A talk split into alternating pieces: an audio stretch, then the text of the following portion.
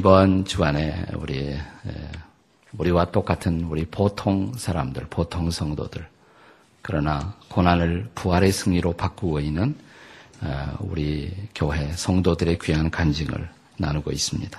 오늘은 이시자 권사님께서 나오셔서 간증해 주시겠습니다. 우리 힘내시라고 박수로 한번 격려하시겠습니다.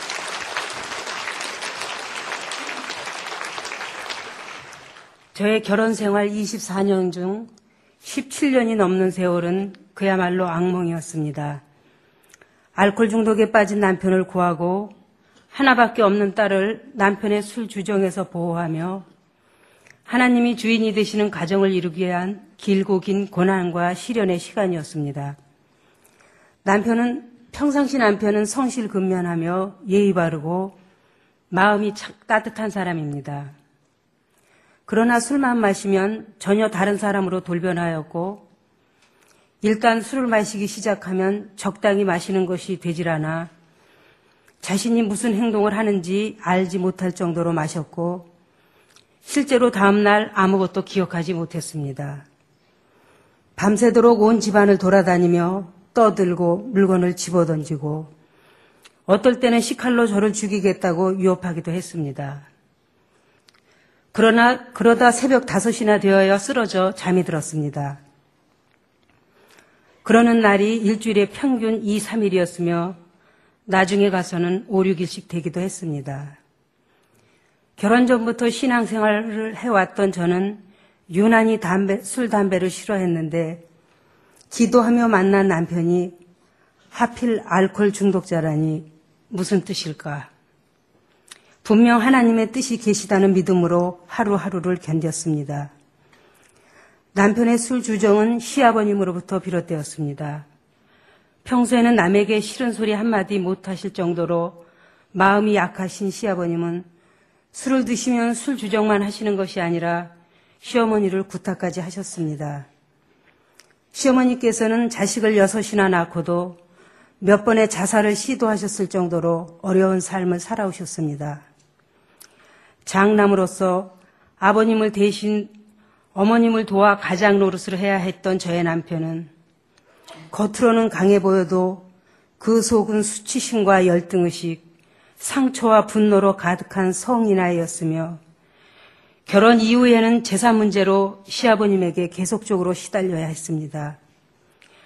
그로 인해 남편은 술을 마시면 시아버님에 대한 원망과 분노로 피 흘리며 울부짖는 짐승처럼 술에 젖어 몸부림치며 울었습니다. 밤새도록 남편의 술 주정에 시달릴 적에는 어느 순간 남편을 죽일 수도 있겠구나 하는 무서운 생각을 하기도 했지만 한편으론 남편의 인생이 너무 불쌍해서 내가 만난 예수님을 남편도 만나게 해주어 사람답게 행복하게 살도록 도와주고 싶었습니다. 저는 하나뿐인 딸 아이가 남편의 술 주정한 모습을 보며 사춘기를 보낸다면 남편의 어린 시절의 상처가 그대로 답습될 것 같은 불안한 마음에 나 하나 고통받는 것은 몰라도 딸에게까지 대를 이어 상처를 줄 수 없어 딸만이라도 살리는 심정, 살리자는 심정으로 초등학교 6학년 말에 뉴질랜드의 아는 목사님 댁으로 딸을 떠나보냈습니다. 저는 어린 딸마저 보내고 나니 우울증과 원형 탈모증으로 머리는 빠지고 얼굴은 뼈만 앙상하게 남은 상상하기도 힘든 몰골로 죽음과 같은 시간을 보내야 했습니다. 그런 와중에도 남편의 술 주정은 계속되었고 저는 더 이상 견딜 수가 없어 모든 것을 포기하고 가출을 했습니다. 그러나 오히려 알 수 없는 불안감에 하나님의 명을 어기고 딴 길로 갔던 요나의 심정으로 이틀 만에 남편의 곁으로 돌아오기도 했습니다. 그러던 어느 날 자기 자신의 힘으로는 도저히 어쩔 수 없어 절망 속을 헤매는 남편에게 지구촌 교회에 가보자고 했습니다. 결혼 전 이동원 목사님의 말씀과 책을 접했던 저는 남편에게 강하게 권유했고 남편은 몸에서 술 냄새가 나니 다음에 가자고 했습니다. 하나님께서는 있는 모습 그대로 받으시니 이 모습 이대로 교회에 가보자고 다시 권했더니 따라 나섰습니다. 남편은 예배 시간 내내 마음속 깊은 상처의 아픔과 알코올 중독에서 벗어나지 못하고 있는 자신을 생각하며 한없이 울기만 했습니다. 매주일 눈물로 예배를 드리던 남편은 1999년 12월 교회에 등록을 하였고 새 생명 공부를 하면서 구원의 확신이 생겼음을 고백하였습니다. 그러나 중독 상태인 술 문제는 쉽게 해결되지 않았습니다. 그러자 하나님께서는 남편을 그냥 버려두지 아니하시고 그의 영혼을 치유하시기 시작하셨습니다.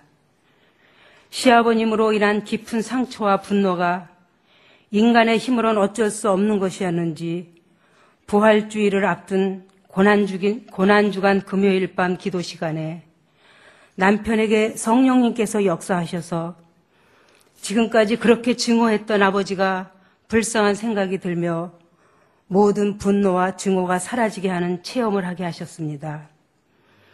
아버지에 대한 미움과 증오가 사라지자 하나님께서는 남편의 알코올 중독마저도 고쳐주시려고 알코올 중독자로 술을, 술을 끊은 지 4년쯤 된 집사님과 새생명 공부 때부터 도움을 주셨던 목사님을 2000년 11월 23일 남편에게 보내셨습니다.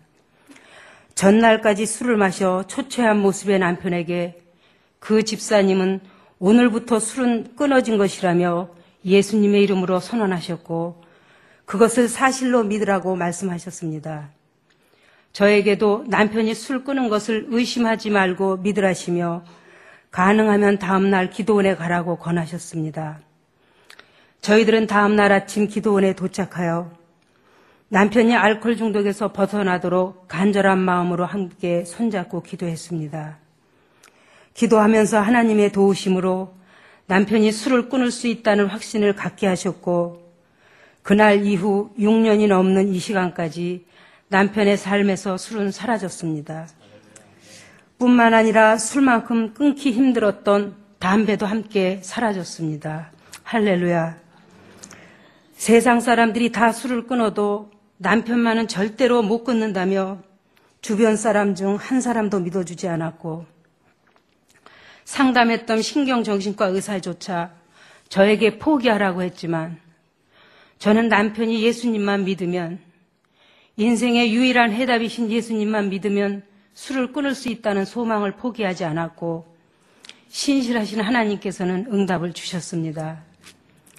말로 설명할 수 없는 변화. 전날까지 술 속에서 살던 사람이 하루아침에 술을 끊은 것을 뭐라 설명할 수 있겠습니까?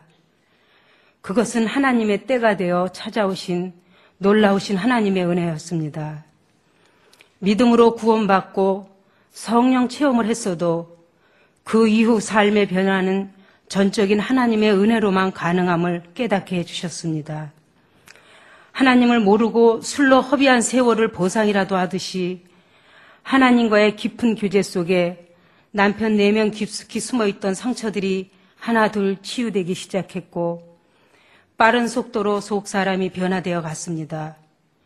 술을 끄는 것이 눈에 보이는 현상이 사라진 것이었다면 남편의 거친 현상이 다듬어지며 기대하지 않았던 성품의 변화가 보이는 것은 제겐 술을 끄는 것보다 더 놀라운 기적이었습니다.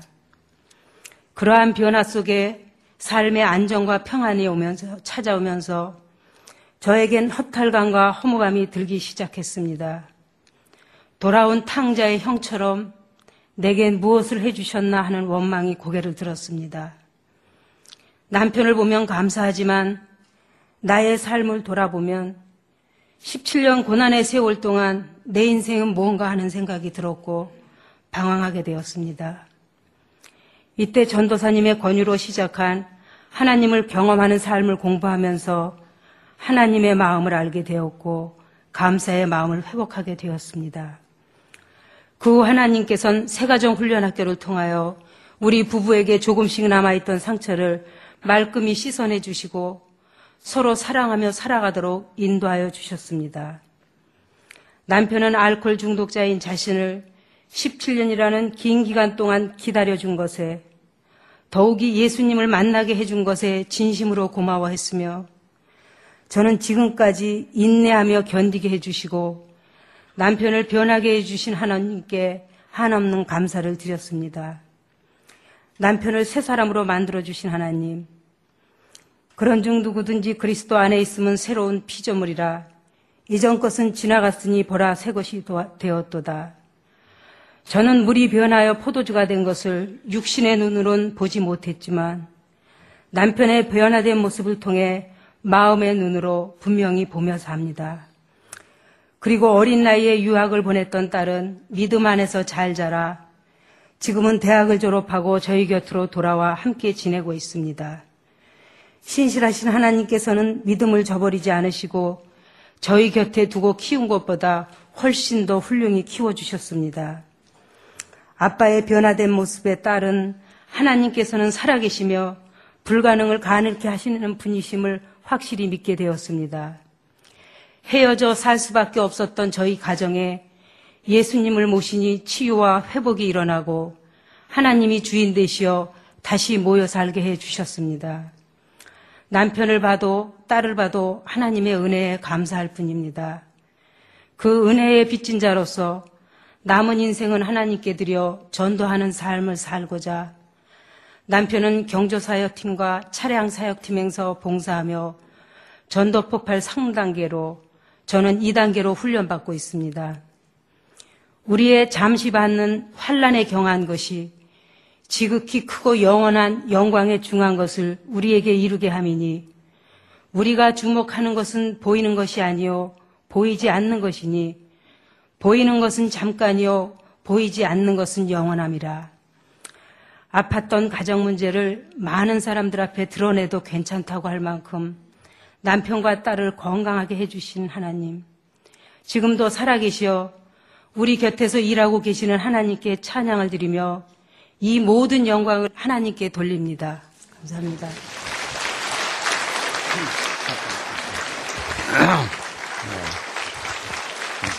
할렐루야. 네.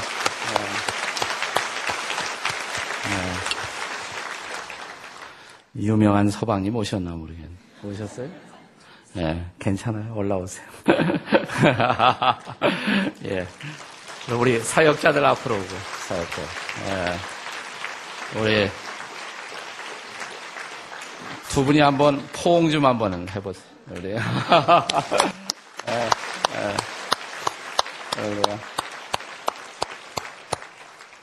한번 우리가 두 분을 축복하는 기도를 한번 하고 싶습니다. 무릎 꿇고 앉으시고요. 우리가 두 분을 축복하고 기도할 때, 또 우리 가운데서 아직도, 어, 또, 알코올 중독, 도박 중독, 담배 중독, 어, 이러한 중독으로 어, 얼거매어서 고생하는 가정들이 어, 아직도 있을 수가 있습니다. 그분들에게도 동일한 은혜가 임하도록 기도하고 싶습니다. 여러분 손 앞으로 내미시고 또 자기 가정에 이런 알코올 중독, 도박 중독으로 아직도 싸우고 있는 분들은 가슴에 손을 얹고 우리 함께 같이 기도 드리시겠습니다. 함께 같이 기도하시겠습니다. 하나님 감사합니다. 이 시간 성령께서 우리 가운데 임하시고 오 아버지 하나님, 특별히 이 신자 어, 권사님의 가정 가운데 주께서 행하신 놀라운 기적을 인해서 하나님을 찬양합니다. 하나님, 어, 두 분의 가정 속에 어, 예수께서 주인 되심으로 알코올 중독을 극복하게 하시고 상처를 치료하시고 예수 그리스도가 주인된 가정을 회복시켜 주신 하나님을 찬양합니다. 하나님, 그러나 아직도 우리 가운데 알코올 중독으로 혹은 담배 중독으로 혹은 도박 중독으로 고생하고 있는 그러한 분들이 있사오니 이 가정에 내리신 동일한 은혜가 하나님 우리 또한 동일한 기도 제목으로 기도하고 도움을 구하는 성도들의 가정에 임하게 도와 주시옵소서. 하나님 이 가정을 부활의 위대한 승리를 주셨사오니 더 아름답게 쓰시고 이 가정을 통해서 하나님의 살아계심과 예수 그리스도의 살아계심을 증거하는 놀라운 가정으로 삼아 주시옵소서. 예수님의 이름으로 축복합니다. 그 가정을 축복합니다. 자녀를 축복합니다. 하시는 모든 생업들을 축복합니다. 주님 살아계십니다. 살아계신 주의 은혜가 계속해서 증언되는 놀라운 가정으로 삼아 주시옵소서. 우리 주 예수 그리스도의 존귀하신 이름으로 축복하며 기도합니다. 아멘. 할렐루야. 감사합니다.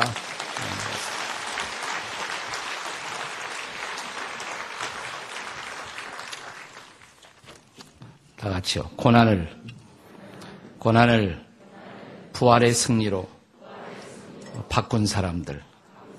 네. 우리는 성경에서 인물을 한, 한 분씩 생각하고 또 실제 우리 성도들의 삶 속에서 이런 은혜를 체험한 사람들의 에, 스토리를 계속해서 우리가 함께 나누는 시간이 계속될 것입니다.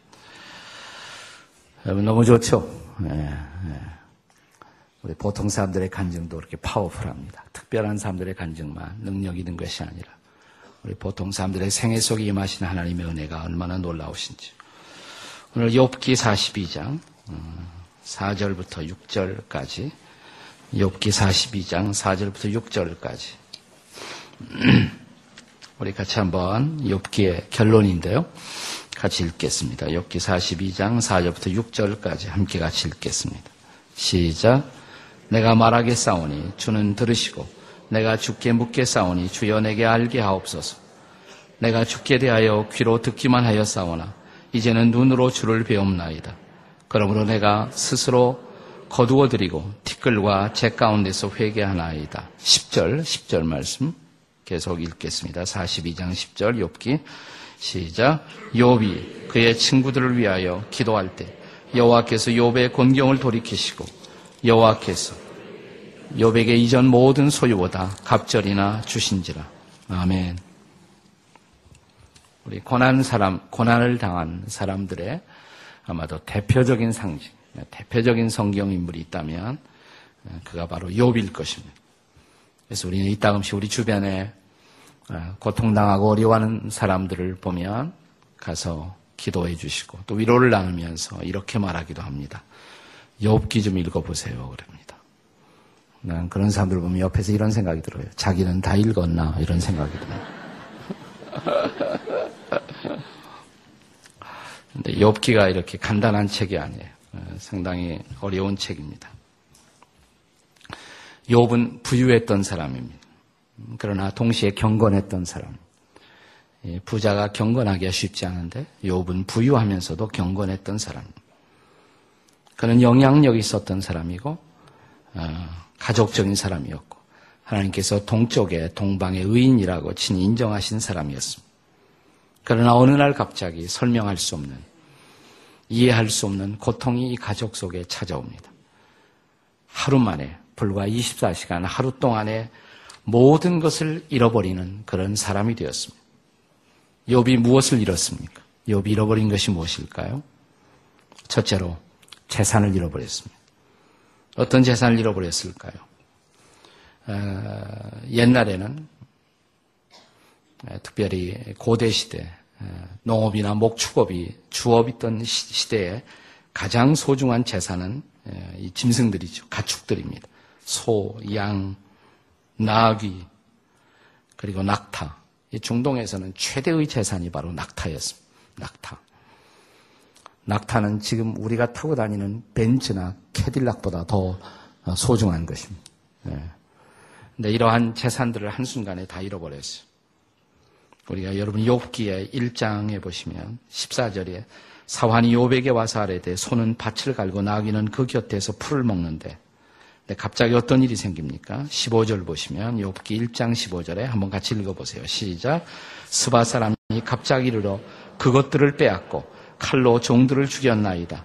나만 홀로 피하였으므로 주인께 아래로 왔나이다. 그것들을 빼앗고 뭐야? 소와 나귀를 빼앗고 종들을 죽였다는 것입니다. 그리고 이어지는 17절에 보세요. 17절 같이 읽겠습니다. 17절, 1장 17절 다 같이 시작. 그가 아직 말하는 동안에 또 한 사람이 와서 알아되 갈대아 사람이 새 무리를 지어 갑자기 낙타에게 달려들어 그것을 빼앗으며 칼로 종들을 죽였나이다. 나만 홀로 피하였으므로 주인께 아래로 왔나이다. 모든 재산을 다 잃어버렸어. 모든 재산을 다 잃어버렸어. 여러분 한순간에 단 하루 동안에 자기의 모든 재산이 날아가는 그런 고통을 한번 생각해 보십시오. 두 번째로 욥은 무엇을 잃었는가? 자녀를 잃었습니다. 욥에게는 일곱 아들이 있었습니다. 세 딸이 있었습니다. 모두 열 명이 있었어요. 열 명의 자녀를 다 잃어버리는 고통을 겪었습니다. 여러분 단 한 명의 자녀를 잃어도 어, 자식을 앞세우면 부모는 그 자식을 땅에 파묻는 것이 아니라 가슴에 파문다고 하는데 한 자식이 아니라 열 자녀를 다 잃어버리는 그런 욥의 고통을 어떤 고통에 비교할 수가 있겠습니까? 자, 욥이 무엇을 잃어버렸습니까? 세 번째로 건강을 잃었어요. 건강을 잃었습니다. 자, 욥이 건강을 잃어버린 그 비극적인 상태에 대해서 어, 욥기가 어떻게 묘사하고 있는지 한번 읽어 보십시오. 2장 8절입니다. 욥기 2장 8절에 같이 읽겠습니다. 욥이 제 가운데 앉아서 질그릇 조각을 가져다가 몸을 긁고 있더니 얼마나 아프면 얼마나 그 가려우면 질그릇 조각으로 몸을 긁었겠습니다. 나 여기서 묘사가 끝나지 않아요. 7장 5절 보세요. 욥기 7장 5절입니다. 욥기 7장 5절을 한번 같이 읽겠습니다. 함께 읽습니다. 시작. 내 살에는 구더기와 흙덩이가 의복처럼 입혀졌고 내 피부는 굳어졌다가 터지는구나. 잘 묘사를 보세요. 그 아픔의 표현을. 내 살에 구더기가 흙덩이가 의복처럼 입혀졌고 피부는 굳었다가 터져 나온다. 네, 그래서 학자들은 이것이 어떤 나병 비슷한 유사한 일종의 상피병, 엘렌파이타이서스라는 병이 있는데 그런 상피병이 아닐까 이렇게 추측하는 사람도 있고 어떤 학자들은 루키미아, 백혈병 비슷한 병이었을 것이다. 또 아토피 증세 같은 것도 겸한 그러한 증세가 아니었을까 생각합니다. 자, 욥기 30장에 보면 그의 고통의 호소를 계속 읽어 보십시오. 30장 17절입니다. 욥기 30장 17절의 말씀입니다. 한번 같이 읽어볼까요? 욥기 30장 17절 시작. 밤이 되면 내 뼈가 쑤시니 나의 아픔이 쉬지 아니하는 것. 저희 아버님이 그 돌아가시 직전에 말년에 그 어, 위암과 또 이 피부의 고통을 겪으셨는데 이 밤중이면 더 아파하시더라. 밤중에 식구들이 교대로 가서 이렇게 만져드리고 씻어드리고 했는데 여기 욥이 그런 호소를 하고 있습니다. 밤이 되면 내 뼈가 쑤시니 나의 아픔이 쉬지 않는다. 같은 30장 30절을 보세요. 욥기 30장 30절 같이 읽겠습니다. 시작. 나를 덮고 있는 피부는 검어졌고 내 뼈는 열기로 말미암아 탔구나. 아, 그냥 아픈 것 정도가 아니라 가려운 것 정도 아니라 내 뼈가 열기로 말미암아 타고 있다. 얼마나 고통스러우면 이런 호소를 했겠습니까? 건강을 잃었어요. 재산을 잃고 자식을 잃었고 또 건강을 잃었습니다. 그러나 욥의 고통은 거기서 끝나지 않습니다. 네 번째로 관계를 잃었습니다. 관계를 다 잃었어요. 욥기 19장 13절에 보시면 이런 호소를 합니다. 19장 13절에 나의 형제들이 나를 멀리 떠나게 하시니 나의 형제들이 나를 멀리 떠나게 하니 나를 아는 모든 사람이 내게 낯선 사람이 되었다.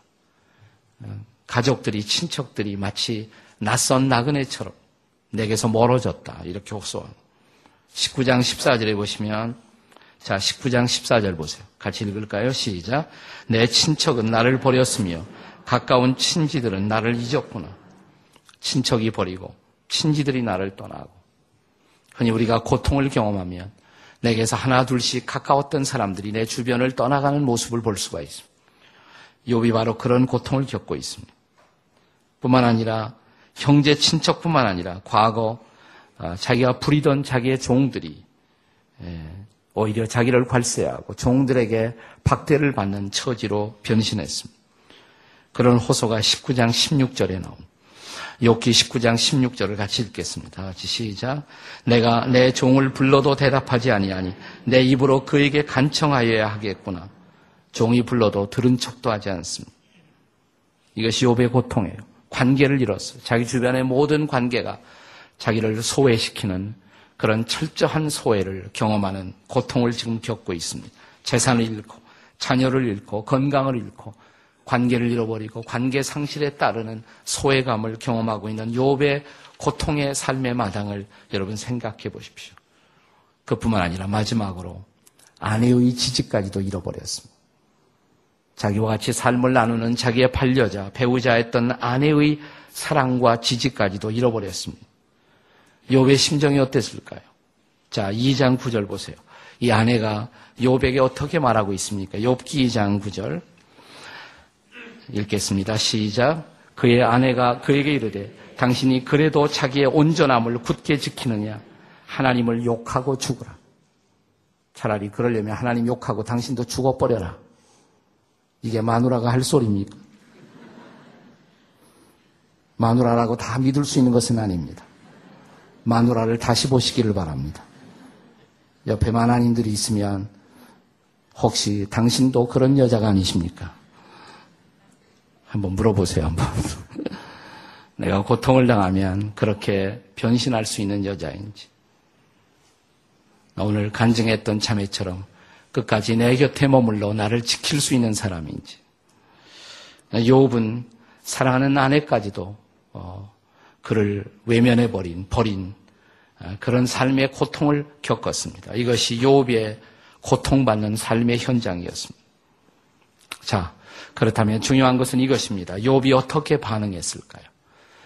한순간 그의 인생의 장에 임했던 이 고통에 대해서 욥은 어떤 반응을 했을까요? 우선 첫 번째로 욥은 믿음의 사람답게 반응했습니다. 아주 처음에는 당당하게 믿음의 사람다운 반응을 보였습니다. 한번 1장 20절 이하를 읽어보십시오. 욥이 얼마나 믿음의 사람다운 반응을 보이는가. 욥이 일어나 겉옷을 찢고 머리털을 밀고 땅에 엎드려 예배하며 이런 고통이 덮치자 그는 엎드려 예배하기 시작했습니다. 경배하면서 이런 고백을 합니다. 21절 유명한 고백이죠. 1장 21절 다 같이 읽겠습니다. 이르되 내가 모태에서 알몸으로 나와 싸운즉 또한 알몸이 그리로 돌아가올지라 주신이도 여호와시요 거두신이도 여호와시오니 여호와 이름이 찬송을 받을지니 아, 대단한 사람. 22절은 이렇게 말합니다. 이 모든 일에 욥이 범죄하지 뭐예요? 아니하였다. 아주 처음에는 믿음의 사람답게 당당한 반응을 보였습니다. 근데 그것이 욥이 끝까지의 모습은 아니에요. 처음에만 그랬어요. 처음 고통이 왔을 때. 근데 서서히 비관주의에 떨어지는 자기의 비관스러운 마음으로 무너지고 있는 욥의 모습을 우리는 보게 됩니다. 이제 3장에 들어가 보시면 3장부터 욥의 모습이 달라집니다.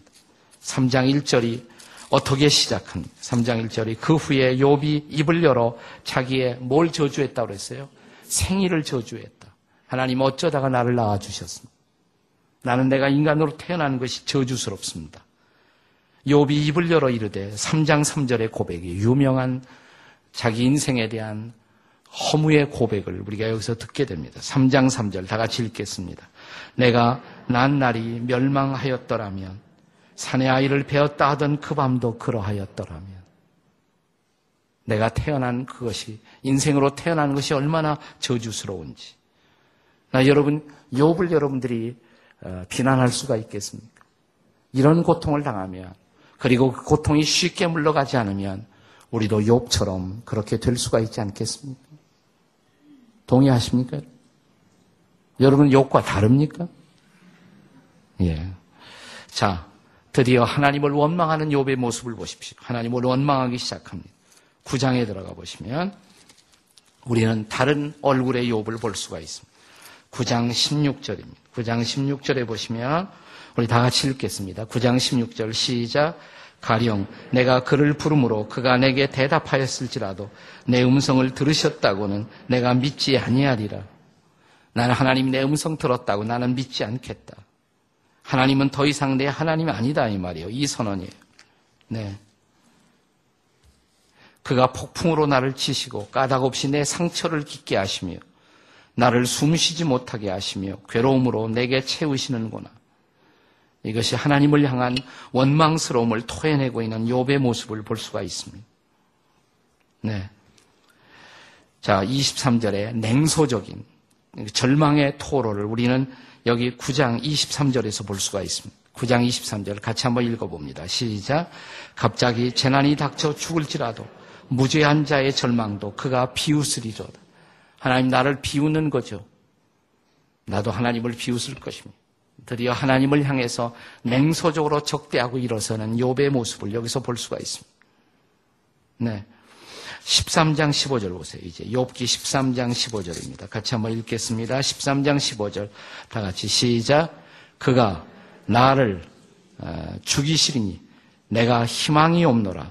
그러나 그의 앞에서 내 행위를 아뢰리라. 그가 나를 죽이시리니 나에게 이제 희망은 없다. 모든 것은 절망이다. 이 절망을 토로하고 있는 아, 욥의 모습을 볼 수가 있어요.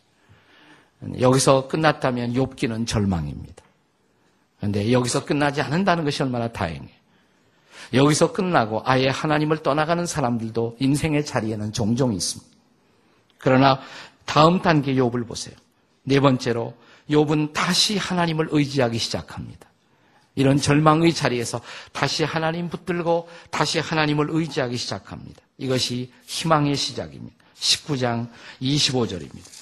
19장 25절을 한번 같이 보겠어요. 19장 25절의 말씀입니다. 19장 25절 유명한 고백입니다. 다 같이 시작. 내가 알기에는 나의 대속자가 살아계시니 마침내 그가 땅 위에 서실 것이라. 26절 내 가죽이 벗김을 당한 뒤에도 내가 육체 밖에서 하나님을 보리라. 27절. 내가 그를 보리니 내 눈으로 그를 보기를 낯선 사람처럼 하지 아니할 것이라. 내 마음이 초조하고. 그는 초조와 절망 속에서 그러나 다시 하나님을 부르고 살아계신 하나님. 하나님이 살아계시다면 제가 이 고통을 이기고 하나님 앞에 반드시 설 것입니다. 그러니까 하나님 저를 한 번만 도와주십시오. 그는 다시 하나님을 의뢰하기 시작합니다. 그리고 마침내 욥의 입에서 터져 나온 놀라운 고백 23장 10절입니다. 욥기 23장 이제 10절의 말씀입니다. 욥기 23장 10절 한번 다 같이 읽겠습니다. 시작. 그러나 내가 가는 길을 그가 아시나니 그가 나를 단련하신 후에는 내가 순금같이 되어 나오리라. 아멘. 내가 마침내 순금처럼 하나님 앞에 서고야 말 것이다. 이것이 연단이라면 단련이라면 나는 연단을 이기고 정금처럼 주 앞에 설 것입니다. 할렐루야. 드디어 이 고백이 나왔어요. 그리고 이제 마지막 단계로서 과거에 나에게 베푸셨던 하나님의 좋은 추억들을 다시 상기하기 시작합니다. 29장 보세요. 욥기 29장. 29장 2절 이하에 보시면 이렇게 시작돼요. 29장 2절만 읽겠습니다. 다 같이 시작. 나는 지난 세월과 하나님이 나를 보호하시던 때가 다시 오기를 원하노라. 지난 세월 하나님이 나를 보호하시던 그때, 은혜를 주시던 그때, 나와 동행하시던 그때, 그때가 돌아오기를 소원합니다. 할렐루야. 다시 하나님을 어, 좋은 추억을 상기하며 그의 은혜를 바라보고 있는 거예요. 그래서 어떻게 됩니까? 마침내 욥은 부활합니다. 이 고통의 모든 턴넬을 지나서 욥은 부활합니다. 부활된 요술, 요, 욥의 그 마지막 당당한 모습을 우리는 욥기 마지막 장에서 대하게 됩니다. 자, 이제 42장으로 다시 오세요. 욥기의 마지막 장입니다. 욥기 42장. 오늘 이 짧은 시간에 욥기를 우리가 독파한 것입니다. 네. 욥기 42장에 보시면 우선 5절의 고백은 뭐냐면 내가 이 고통을 왜 주셨는지 그 문제에 대한 대답은 다 얻지 못했지만 한 가지 분명한 것은 제가 이 고통 속에서 주님을 가까이 하게 된 것입니다. 내가 주님을 보게 된 것입니다. 그것을 고백합니다. 자, 5절 다 같이 읽겠습니다. 시작. 내가 죽게 대하여 귀로 듣기만 하였사오나 이제는 눈으로 주를 배움나이다. 전에는 하나님이 이런 하나님이라고 사람들에게 들었어요. 목사님이 말씀하셨어요. 그러나 이 고통을 겪으면서 하나님과 씨름하다가 주님, 이제는 제가 눈으로 주를 보고 있어요. 고통 속에 주님을 만나는 것입니다. 할렐루야. 고통 속에 주님을 가까이 하게 된 것입니다. 그리고 마침내 고난의 과정 속에서 몰라서지만 하나님을 향해서 원망했던 자기의 말들에 대해서 회개하기 시작합니다. 그게 6절입니다. 6절 같이 읽겠습니다. 42장 6절 시작. 그러므로 내가 스스로 거두어드리고 티끌과 재 가운데서 회개하나이다. 내가 고통의 과정에서 너무 힘들어서지만 그러나 말로서 내가 범죄하고 원망했던 일들에 관해서 주님 앞에 회개합니다. 거기서 더 나아가 드디어 놀라운 사실을 우리는 보게 됩니다.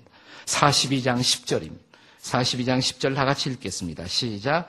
요비 그의 친구들을 위하여 기도할 때 여호와께서 욥의 곤경을 돌이키시고 여호와께서 욥에게 이전 모든 소유보다 갑절이나 주신지 욥이 이제 드디어 친구들을 위해 기도하기 시작합니다. 위로한다고 찾아와서 고통을 더해 주었던 친구들, 얄미고 미웠던 친구들, 자기에게 오히려 고통을 더 부과했던 친구들을 위해 기도하기 시작합니다. 나에게 상처 준 사람들을 위해서 기도하기 시작했습니다. 그런데 놀라운 사실은 이거예요. 여기 10절에 보세요. 욥이 그의 친구들을 위해서 기도할 때 이게 중요해요. 기도할 때, 때. 그때 어떤 사건이 일어났어요? 여호와께서 욥의 곤경을 돌이키셨습니다. 할렐루야. 상처 준 사람들을 용서하고 그들을 위해 축복하기 시작하는 순간 하나님이 이 선언을 한 것이에요. 고난 끝 하신 거예요. 고난 끝. 그리고 모든 것을 갑절로 부어주시기 시작합니다. 욥은 찬란하게 부활되기 시작했습니다. 부활 인생을 살기 시작합니다. 그가 하나님을 붙들고 고통 속에서 하나님을 붙들고 그리고 회개하고 일어나 그리고 자기의 상처 준 이웃들을 용서하고 용납하기 시작한 순간 하나님은 고난을 끝내시고 부활의 새로운 인생의 막을 올려주십니다. 저는 저와 여러분들에게 이한 주간 이런 기적의 역사가 일어나기를 기도합니다. 고난을 찬란한 부활의 승리로 바꾸시기 바랍니다. 여세 동안 계속 참석하는 사람들에게 이런 부활의 승리가 임할 줄로 믿습니다. 오늘 참석하고 그만두는 사람들은 그만하겠습니다. 기도하시겠습니다.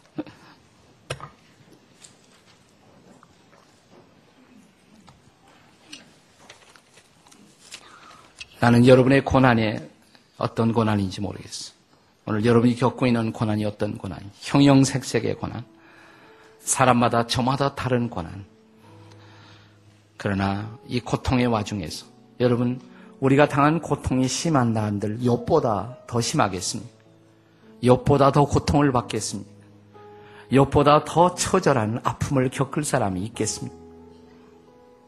그런데 욥은 이렇게 말합니다. 나의 가는 길을 주께서 아시나니 주께서 나를 연단하신 후에 제가 정금처럼 순금처럼 나올 것입니다.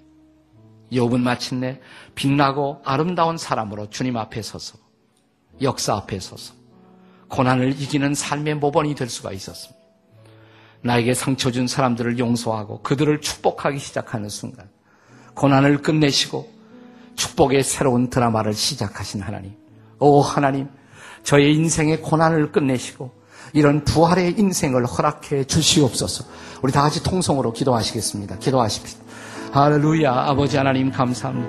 이 시간 우리의 인생의 모든 고통을 주님 앞에 내놓고 전능하신 주의 도우심을 구합니다. 주님 우리에게 다가오시소. 우리의 마음을 만져주시고 터치해 주시고 주님이 우리의 소망이시고 주님이 우리의 능력이시고 주님이 우리의 축복이시고 주님이 우리의 부활이신 것을 경험할 수 있도록 도와주시옵소서. 주님 함께 하시면 우리가 승리할 줄로 믿습니다. 주님 함께 하시면 우리가 새로운 인생을 살 수가 있을 것을 믿습니다. 오 주님, 요백의 승리를 주신 전능하신 하나님, 우리에게 동일한 승리를 주시고 이 승리를 붙들고 살아가는 우리가 될 수 있도록 도와주시옵소서. 이 놀라운 승리를, 이 아름다운 승리를 우리에게 허락해 주시옵소서. 오 아버지 하나님, 우리에게 이 놀라운 승리를 허락해 주시옵소서. 아직도 떠나지 않는 고통이 어떤 아픔이 계속 여러분을 괴롭히는 분들 가슴에 손을 얹고 기도하겠습니다. 아버지 하나님 오늘 여러 가지 인생의 고통으로 기도해도 떠나가지 않는 아픔 때문에 가슴 아리를 하며 가슴에 손을 얹은 성도들이 있사오니 이 시간 주의 거룩한 능력으로 전능하신 하나님의 능력으로 저들의 고통을 소멸시켜 주시옵소서. 고통은 떠나갈지어다. 나사렛 예수 이름으로 고통은 소멸될지어다. 육체의 고통도 벗어나게 도와주시옵소서. 육체의 치료를 허락해 주시옵소서. 마음의 고통도 소멸시켜 주시옵소서. 마음의 유쾌한 기쁨을 회복시켜 주시옵소서. 주님이 우리의 부활이 되어 주시옵소서. 주님이 우리의 소망이 되어 주시옵소서. 이제는 우리 주 예수 그리스도의 은혜와 하나님 아버지의 사랑과 성령의 치료하시는 능력이 우리에게 임하시사 고난을 부활의 승리로 바꾸는 한 주간이 될 수 있도록 도와주시기를 간절히 축원하옵나이다. 아멘.